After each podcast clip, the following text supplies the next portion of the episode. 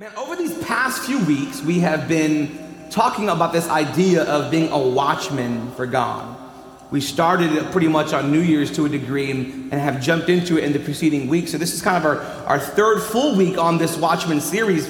And w- this idea of being a watchman for God, if you're first time here maybe this year, is, is this idea of being watchful in your time of prayer, and that your time of prayer isn't just a laundry list of needs, but you're also looking not just around you at who needs God and what needs to be spoken into as a believer. We have a job to speak life into things, right? But also this, this premise of this idea of looking across your community, your, your, you know, your surrounding area, and allowing for the Holy Spirit to come and speak to you about what is happening. A big part about being a watchman is not just watching for what the enemy is doing, but watching for what God is doing.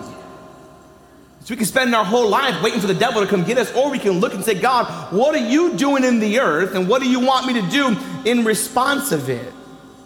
Now, I don't know, and I've said this in the last couple of weeks, I'm gonna say it again. I don't know if y'all have looked around. Do you see what I see? Do you see the absolute degradation of society? Do you see the brokenness of culture? Do you see that this sinfulness is growing at an exponential rate? Do you see just over the week, uh, this past weekend, they had the March for Life in, in, uh, in DC, and uh, Tony Dungy, the old coach of the, of the, um, of the Colts, where he made a statement online and, and he was going to the March for Life, and he just got sent to hell and back because he stood publicly for a choice of life. Do you realize that Christians are now entering into the minority of culture? And it used to be this voice of tolerance, but they're not going to tolerate your voice as a Christian. And that may be a charged statement, that may be a tough thing for somebody to swallow here, but I want you to know that we're living in perilous times. We're living in times where more than ever I have come to the conclusion that only a real move of God is going to shift anything. Isaiah 5:20, this isn't my verse for the day, but it says, Woe to those who call evil good and good evil. We're in that day. Who put darkness for light and light for darkness, who put bitter for sweet and sweet for bitter. That's the, that's the key right there. I was telling the, we had a new members class yesterday, and it was amazing. It was awesome. And, and, and shout out to whoever that was. Praise God. Oh, you were there. Praise God. I had 19 new members yesterday. Amen. That's awesome. And we were talking about how when I was a kid, Pastor Carmen used to tell me stuff like, you know, I would go to her house and she would offer me food, and I didn't want what she had. And she would say, Well, if you were hungry, you would eat it, because the Bible says, To a hungry soul, every bitter thing is sweet. Uh, I got older and I read that scripture again and then I studied it. And what it really means is that every soul has a hunger. Every soul is hungering. Every soul is hungering. What you feed it is, is what really determines where your life heads. And what it's talking about is when you're hungry and you don't feed it Christ, that even sinfulness, even though it's bitter, tastes sweet because your soul is just yearning for something.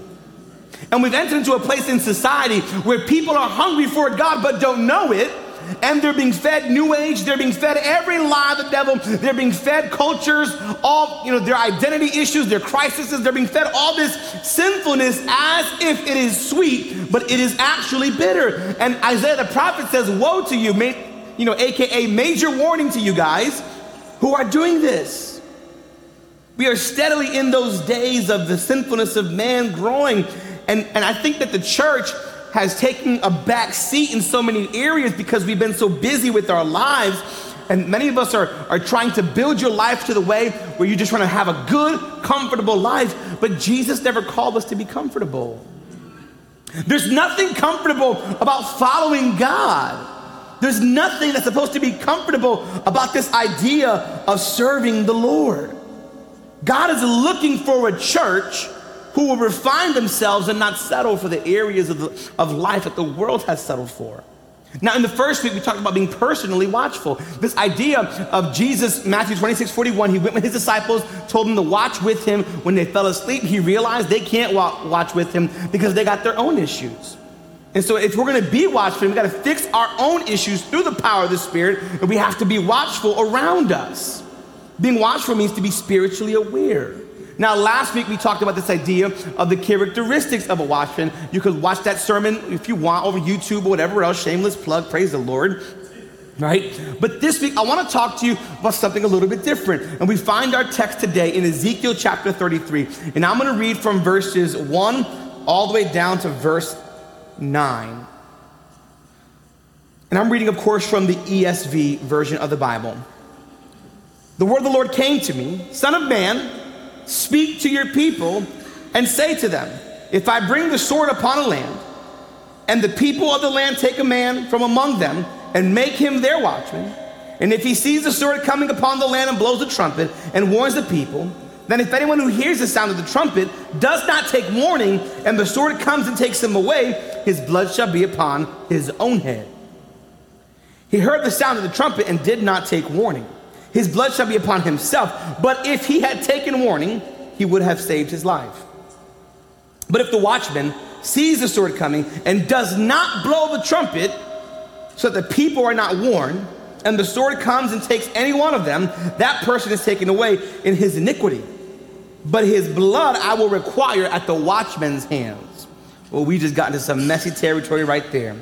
His blood I will require at the watchman's hands. Verse 7 So you, son of man, I have made a watchman for the house of Israel.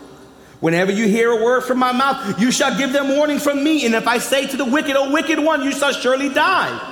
And you do not speak to warn the wicked to turn from his way, that wicked person shall die in his iniquity, but his blood I will require at your hand.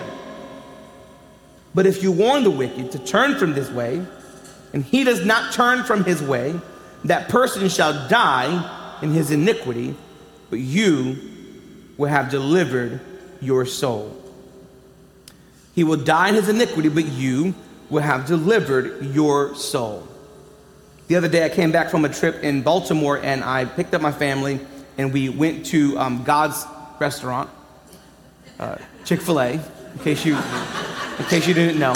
And um, I love Chick fil A. They play Christian music. Um, I think they pray for every piece of chicken that passes through that place. Um, somebody's in the back interceding for that. And um, we, we got to the table, we were eating, and I, I, can't even tell you what caused it or what transpired, but all of a sudden, um, Emmy, who um, she's the greatest little three year old in the world to me, she's just, she's just great. She starts to um, throw a tantrum about something, and I'm like, listen, little kid, shut your face down, you know? And she begins to cry, and she has her face covered, and she's crying. And, but I, as a father, all the parents know what I'm talking about in this moment, I have learned to discern the, the, the, the type of cry my kids are doing. What's real, what's not. This one was real, right? She was really crying, or so I thought. All of a sudden, she comes up and she smiles. She goes, I was faking. Daddy, I was faking the whole time. I'm like, you got me this time. Like, she really genuinely got me, right? And I'm just like, wow, you, are this is pretty bad. And then Mila is across the table. She's like, yes, you're getting really good at faking it. I fake it all the time too. And I look at Mila and I'm like, you just missed yourself out. And there's Arya, I don't fake it at all. Like, I cry for real, dad. Goody two shoes, right? The point being is that a different cry from my children elicits a different response. And a different response is based on what I perceive and what I am burdened with in the moment because of how their situation is. Any parent knows when you have a sick kid, your heart is burdened for that child, especially when they're that age where you, there's no medicine to give them when they're infants and there's nothing you can do, and you're sitting there with every apparatus to suck the boogers out their nose that you can find in the face of the earth just so your kid can breathe right, and you're burdened with this, man, my poor baby. And somebody might call you, Do you want to go hang out? Like, no, my baby is sick. I ain't going nowhere. And this burden comes on you because you have a responsibility to raise, to protect, to take care of this child. And likewise, I want to talk to you for a few moments on what is the burden of a watchman. We, we've established over the past two weeks, especially in the first week in the New Testament, that God has called every New Testament believer. Any believers here? Yes. It's a trap. I'm telling you, it's a preacher's trap. He's called you to be a watchman. Doesn't matter how young you are, doesn't matter how old you are. If you're in high school, if you're in college, if you're at a regular job, nine to five in your career, God's calling you to be watchful and prayerful in the areas that you are in. There's no if, ands, or buts about it. It's a New Testament fact that Jesus repeatedly tells the church, you must be watchful.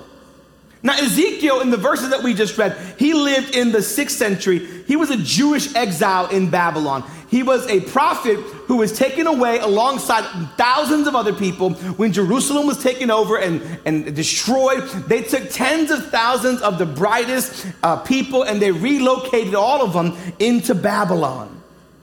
And so he is the prophet and the encourager of the people who are in exile. And so he's talking to people who are pretty messed up and broken down. Now, they had done it to themselves. Their own sin had caused them to break their covenant with God. Israel had begun serving other gods, and God sent prophets to warn them and to repent, but they would not listen. Listen to Jeremiah 6 17 in the same time frame. I set watchmen over you, saying, Pay attention to the sound of the trumpet. But they said, We will not pay attention. Don't worry, you've never avoided the warnings of God. Israel was given a chance to repent, but they did not. And so Israel and Judah were captured. They were taken into exile at different times. And now Ezekiel is living in the midst of that. He had been forcibly removed from his home, he had been taken out of his national home. And now the people of Israel are struggling with this idea of we don't even have a home country, we don't even have an identity. They are dejected, they're hopeless, they're people with no future, it feels like. They faced assimilation and integration into Babylonian society, and now they really feel as if they have nothing, and the future is bleak for Israel. I can't paint this as a bad enough picture for you. Imagine Russia came over here, beat the daylights out of us, and then took all y'all to Russia. And you guys are like, I didn't even speak the language. I've got nothing here. See, but the issue was, was that they had done it to themselves. But now Ezekiel comes and he begins to prophesy. And he begins to encourage the people of God. He begins to tell them about the things that God wants to do with them and the plan that God has for them. By the same token, he also has a responsibility to tell them, hey, by the way, you guys need to repent as well, because until we deal with the issue that God is here, we're always going to have this same issue. Because how many of you know that sometimes in a time of crisis, we tend to run back to God? Ezekiel wants, though, not just a return to God because of crisis, he wants a full heart return to the Lord. Now, from verses 1 to 6, God is explaining to Ezekiel again, as he did in Ezekiel 3, he's explaining to him how and why this idea of a watchman works. And I'm pretty sure that Ezekiel knows, but God's like, hey, by the way, when the people of a city choose a watchman, the watchman's job is to hop up on the wall. When he sees people coming who are enemies, he is to tell everybody around them. And here's what that means, right? You might not know this. Back in the days of the Bible, they would have a city, right? Suppose the city's name was Bridgeport, and Bridgeport would have a wall around that city. And outside of the outskirts of the wall would be all the farms. And so people at any given moment were in the pasture, they were in the farms, they were doing all their daily work, and they would need someone to be able to watch around in the in the other areas where they cannot see to see if an enemy was coming. And when the person saw an enemy, they would blow the trumpet, and everybody's job was to run in as fast as you can, or you're gonna get locked out and die. Because the people who died first were the people who were left in the field. The people who were judged first or killed first by an enemy were the ones who were left in the field. And so God's saying, if they don't come into the city after they hear the trumpet, that's on them. That's not the watchman's fault. But if you're too busy, watchman, and you're stuck on your on your devices, let's say, or you're stuck on, on whatever you're doing with your life, Mr. Watchman, and you fail to blow the trumpet, if they die, I'm gonna hold you accountable. If the watchman sounds the alarm, not his fault. If he doesn't sound the alarm, definitely his fault. Why is this important for you and for me? Well, number one, we've established over the past couple of weeks that we're all called to be watchmen. We're all called, right, to look out for those around us. We're meant to warn people. If they don't make it into eternity, you will be held accountable if you haven't warned them. That's pretty tough. Listen to verse 7. So you son of man, I've made you a watchman for the house of Israel. Here's point number one of three, real simple that God chooses and positions each of his watchmen. In verses 1 to 6, God says, if the people of the town choose a watchman. In verse 7, he says, he says to Ezekiel, I chose you. I'm the one who chose you as a watchman, and I have placed you right where you are. And this is a scriptural callback to chapter 3, verse 17, when God initially tells Ezekiel, You are a watchman. Now, usually the people of a city get to vote and choose the watchman because you want to test them out, make sure they got good eyesight. You want 2020. You don't want somebody with a crazy stigmatism who can't see far. You don't want some far-sighted, nearsighted person who can't see sitting there on the wall and they don't even know until it's too late what's coming. So they would test them out. But God's saying, I choose the watchman. You know who God's choice is? It's the man in the mirror. It's you. It's me, it's us, that God in this season, He's choosing us. Notice the idea of watching the city is now shifted into a spiritual mindset of watching after souls and watching after the issues of our time.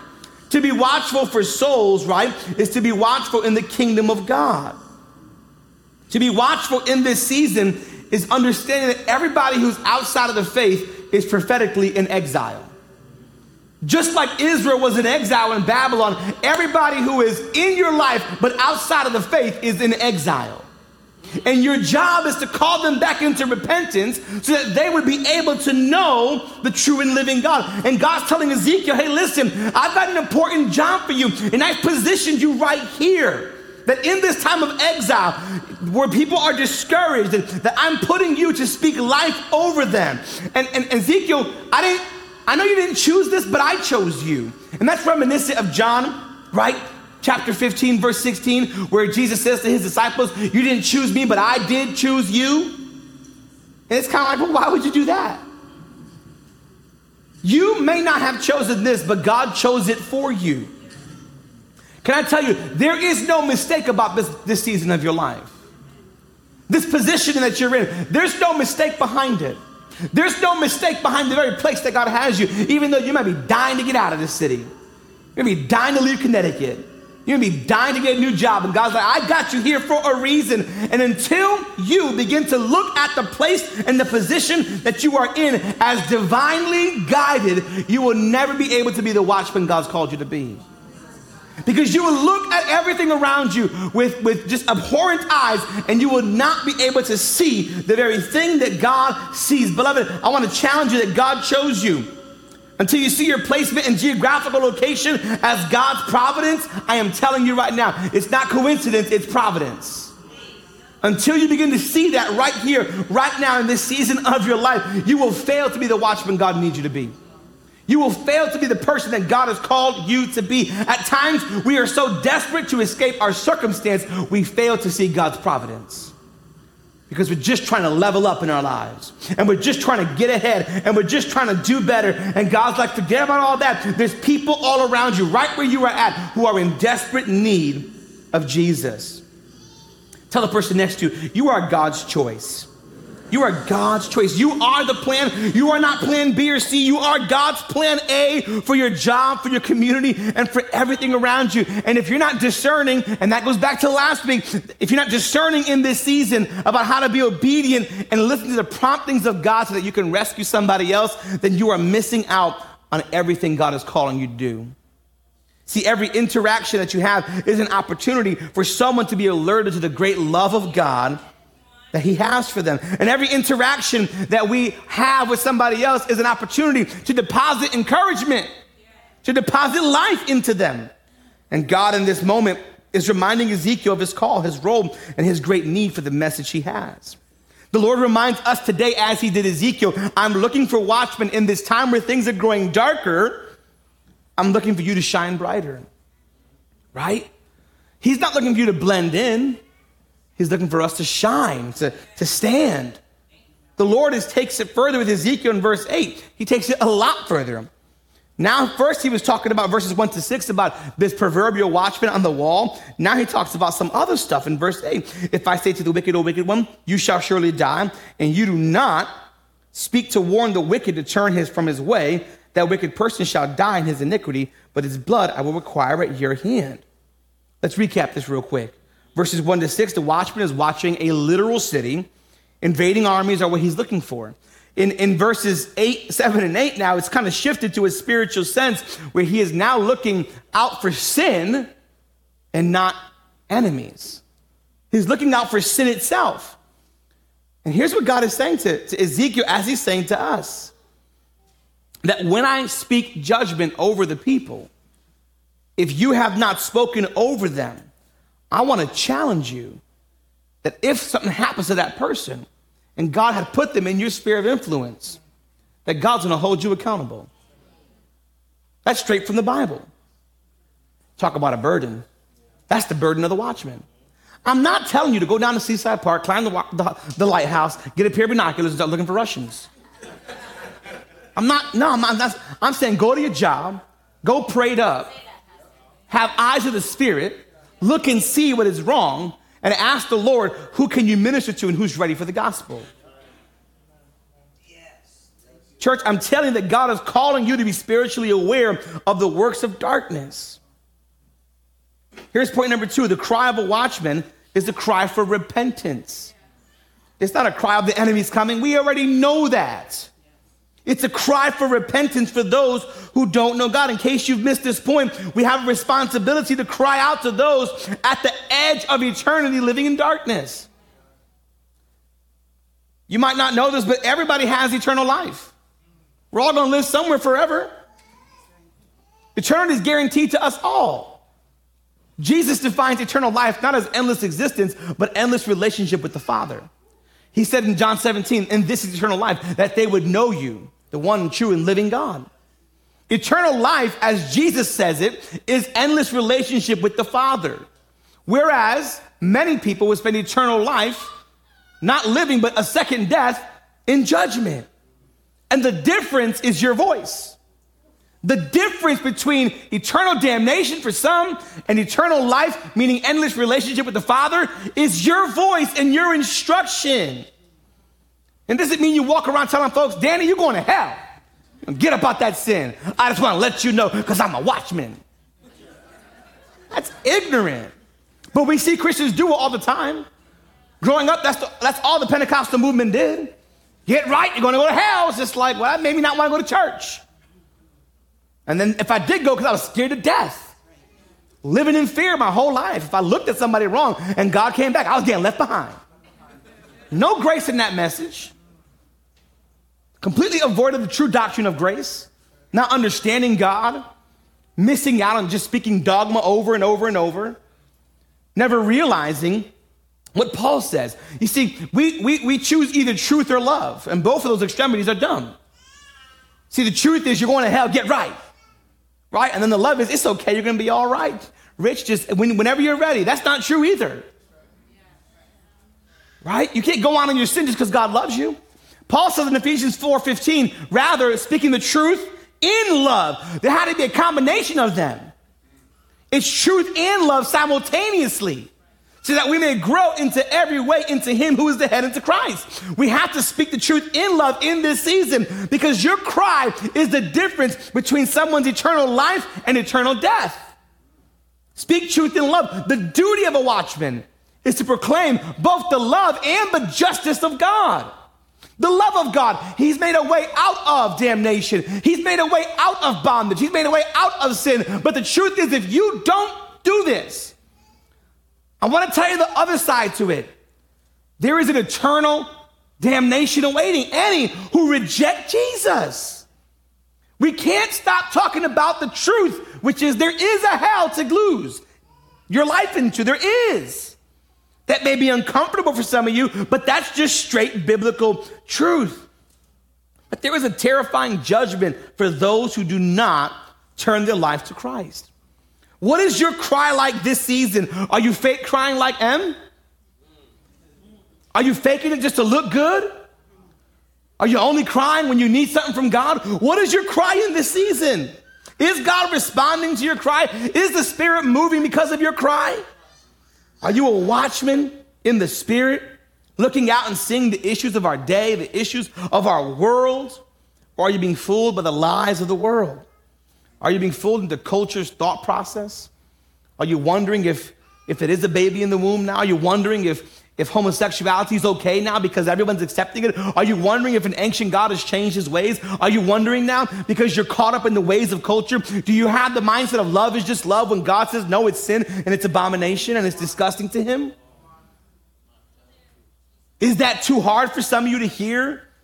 Is that offensive to your hearts? I want to tell you, as a, as a preacher of the gospel, I rather offend your flesh than tickle your spirit with half truths.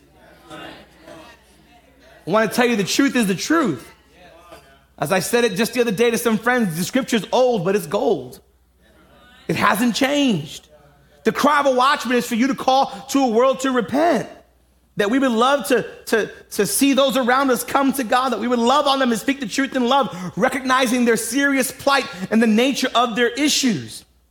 I want to pause for a moment to let you rest on this idea that God is calling you and that you should have a burden for the lost in your life, those trapped by sin and fooled by the world and its pleasures. And you should not look on them with disgust, but you should look at them and say, Oh, Jesus, my heart breaks for them. That you would be like Jesus walking into Jerusalem, and the Bible says he has healed all the diseases, he's cast out all their demons, and he looks at them still and realizes that all of the spiritual things I could do, and physical, rather, physical things I could do to meet their needs, do not make up for their deep spiritual need. We can sit there and feed the homeless till we're blue in the face. We can sit there and house every homeless person we want and celebrate it all over social media. We can sit there and answer all the, the, the justice issues of our day and not tell them about Jesus. We failed. Not let them into salvation. We failed. For what good is it to fatten them up just, to, just to burn better in hell? What's the point? We have to tell them the truth of the gospel. Do you have that in you to watch and pray in this season? We spent the last two weeks honing in on that truth that we're called to be watchmen, every single one of us. The Lord tells Ezekiel, if I give you insight and you, you, you fail, you fail to, to, to give it to them, I'm going to hold you accountable. And you may say, well, Pastor, God hasn't given me a word of repentance and spiritual insight for people in my family or surrounding. I don't hear from God like that. Pastor, I don't hear from God like that. Many of you might say that. Well, I'm telling you right now, I just gave you the word. God just gave it to you. Now you're accountable to it. You don't have to have, you're waiting for some snowflake to fall out of the sky and hit you and you know it's God because it's in the shape of a cross. No, no, no, no. You know now because I'm telling you. See, our initial response to something like this is I don't feel called to do that, Pastor. You don't feel called to go to work every day, but you do it. You don't feel called to sit there and pay all your bills every day, but you do it because you know the consequences of not. I want to challenge you that in the kingdom of God, I ain't no different. I don't feel called every day to preach to you. I don't feel called, and that's a shock to you, right? I don't feel called every day to sit here and listen to everybody's problems. But because of the responsibility on my life, I do it. Because it comes with the role that God has given me. And you may think you don't, you don't have the words, neither do I. But the Holy Spirit does. I pray the Lord burdens your heart. I pray the Lord really burdens your heart that you would see this. 1 Thessalonians 5:14, and we urge you, brothers, admonish the idle, encourage the faint-hearted, help the weak, and be patient with them all. Help the weak. The Lord chooses and He positions us. He chose us as a watchman. So, in case you're wondering why this is important and you didn't choose it, and it's like, well, you didn't have to. This isn't like you get to select what your, your role is in the kingdom. God gives us that. And then we know that the cry of the watchman is a cry of repentance in this season and hour that we live in, there's a desperate need for kingdom watchmen to rise up and to speak out because eternity is in the balance.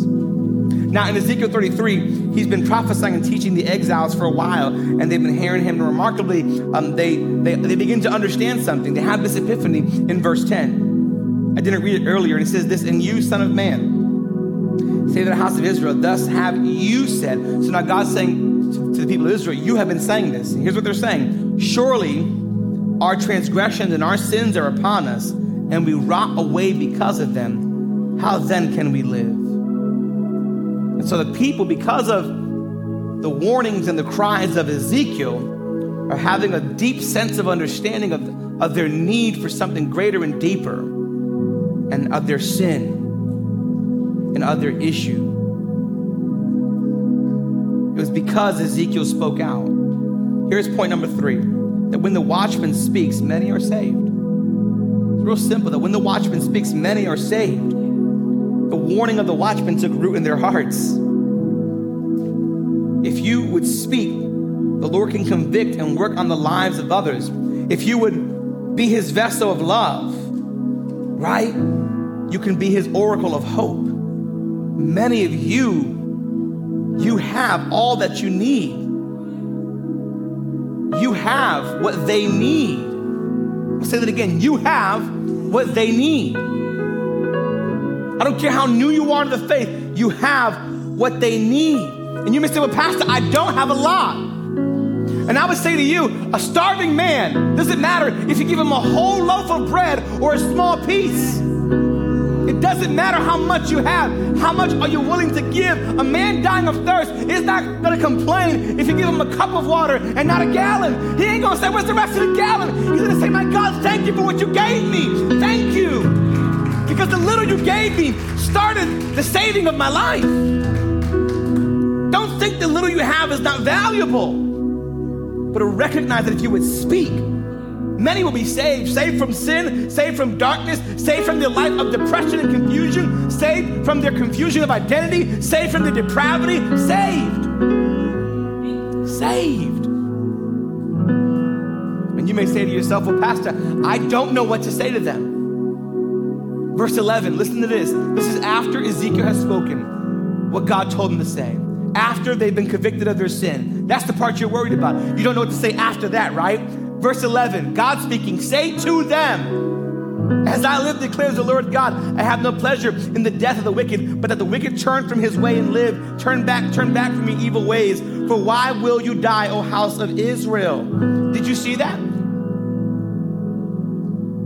Three words say to them. God will give you what to say. It's there in scripture over and over. The Lord will fill your mouth. I don't care how young you are, how old you are. You have a task and you have a job. The greatest regret I have in my life is not being a light for Jesus in, in, in my high school years. In church, my entire high school time, and, and just never was a light for Christ. You young people in college, and people need what you have. Just come to church and get your fix? And when nobody in your circle knows that you're truly a son or a daughter of God, will you share jokes with your coworkers but not Jesus? Will you share childish things with your relatives but not Christ? Many of you come in and out of church on Sundays and you're, you're, you're in and out of this season of wanting from God, loving God, but never ever being the person God needs you to be so that you can shift the spiritual nature of others. And you may say, well, they may not respond. Many of you will say, well, I don't want to talk to them. What if they don't respond to the gospel? I want to tell you, I live that every Sunday knowing that the vast majority of what I preach, you might not respond to. But has it hindered me from preaching to you? If you do nothing else, follow my example. That even when it's not comfortable, you still keep on preaching. Even when you see people shipwreck their life after you've preached the same things they're doing over and over, you still say, you know what, I'm gonna go forward then. And I'm gonna be, at a minimum, just a voice. Paul would say, do like I do as I follow Jesus. I tell you what, do like Pastor does while he follows Jesus. If at a minimum you can speak out, at a minimum you can give him a voice a reason, of hope. I want to challenge you that you can make the difference between someone's eternity this year. Your voice might be the only thing between suicide and salvation. Your voice may be the only thing between their death and their life. Come on, would you stand with me very quickly? As the prayer team makes their way up real fast. Come on. Like you're getting paid for it. Come on, come on. Um, you, you can take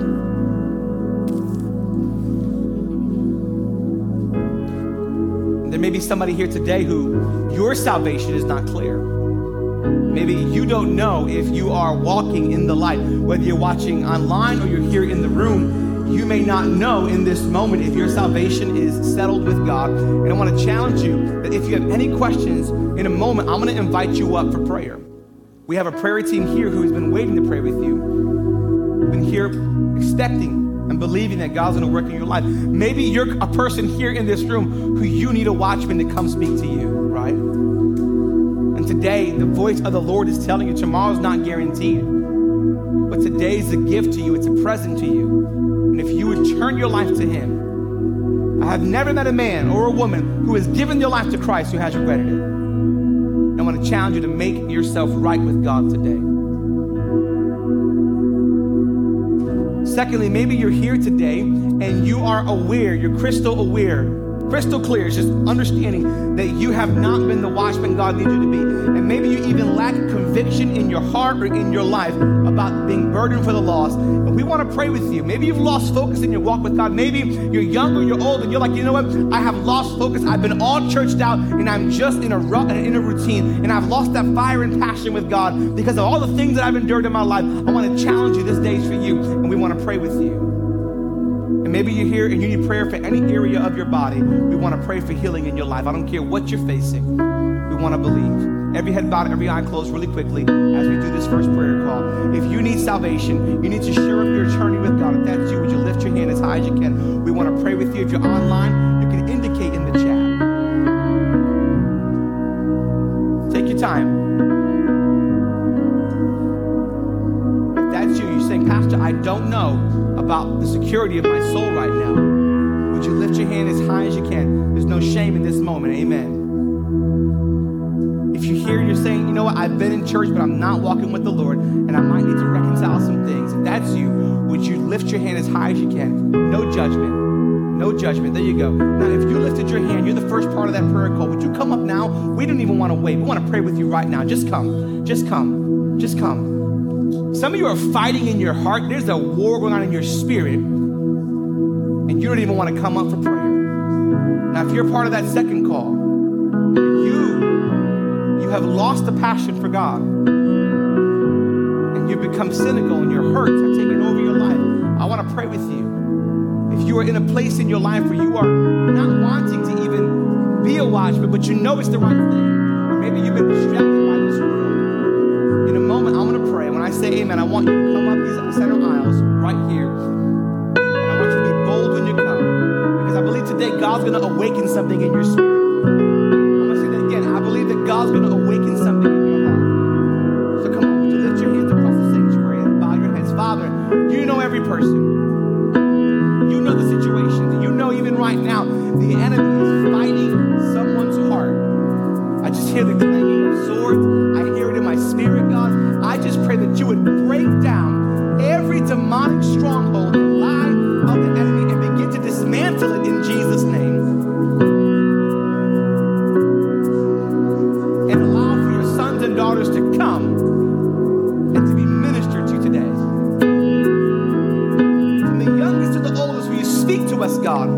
You give us boldness?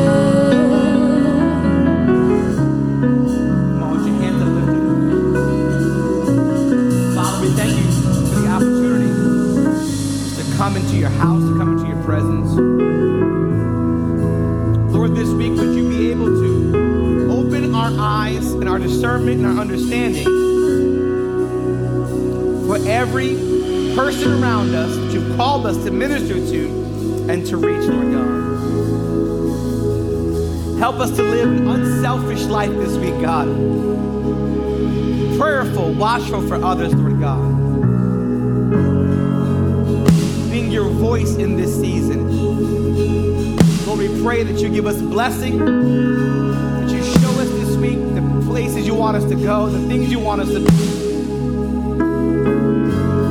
And as we leave this place, Lord God, that you give us traveling grace, Lord God. In Jesus' name we pray. Come on, the church says amen. Amen. God bless you guys. See you on Wednesday. Please say goodbye to the people around you.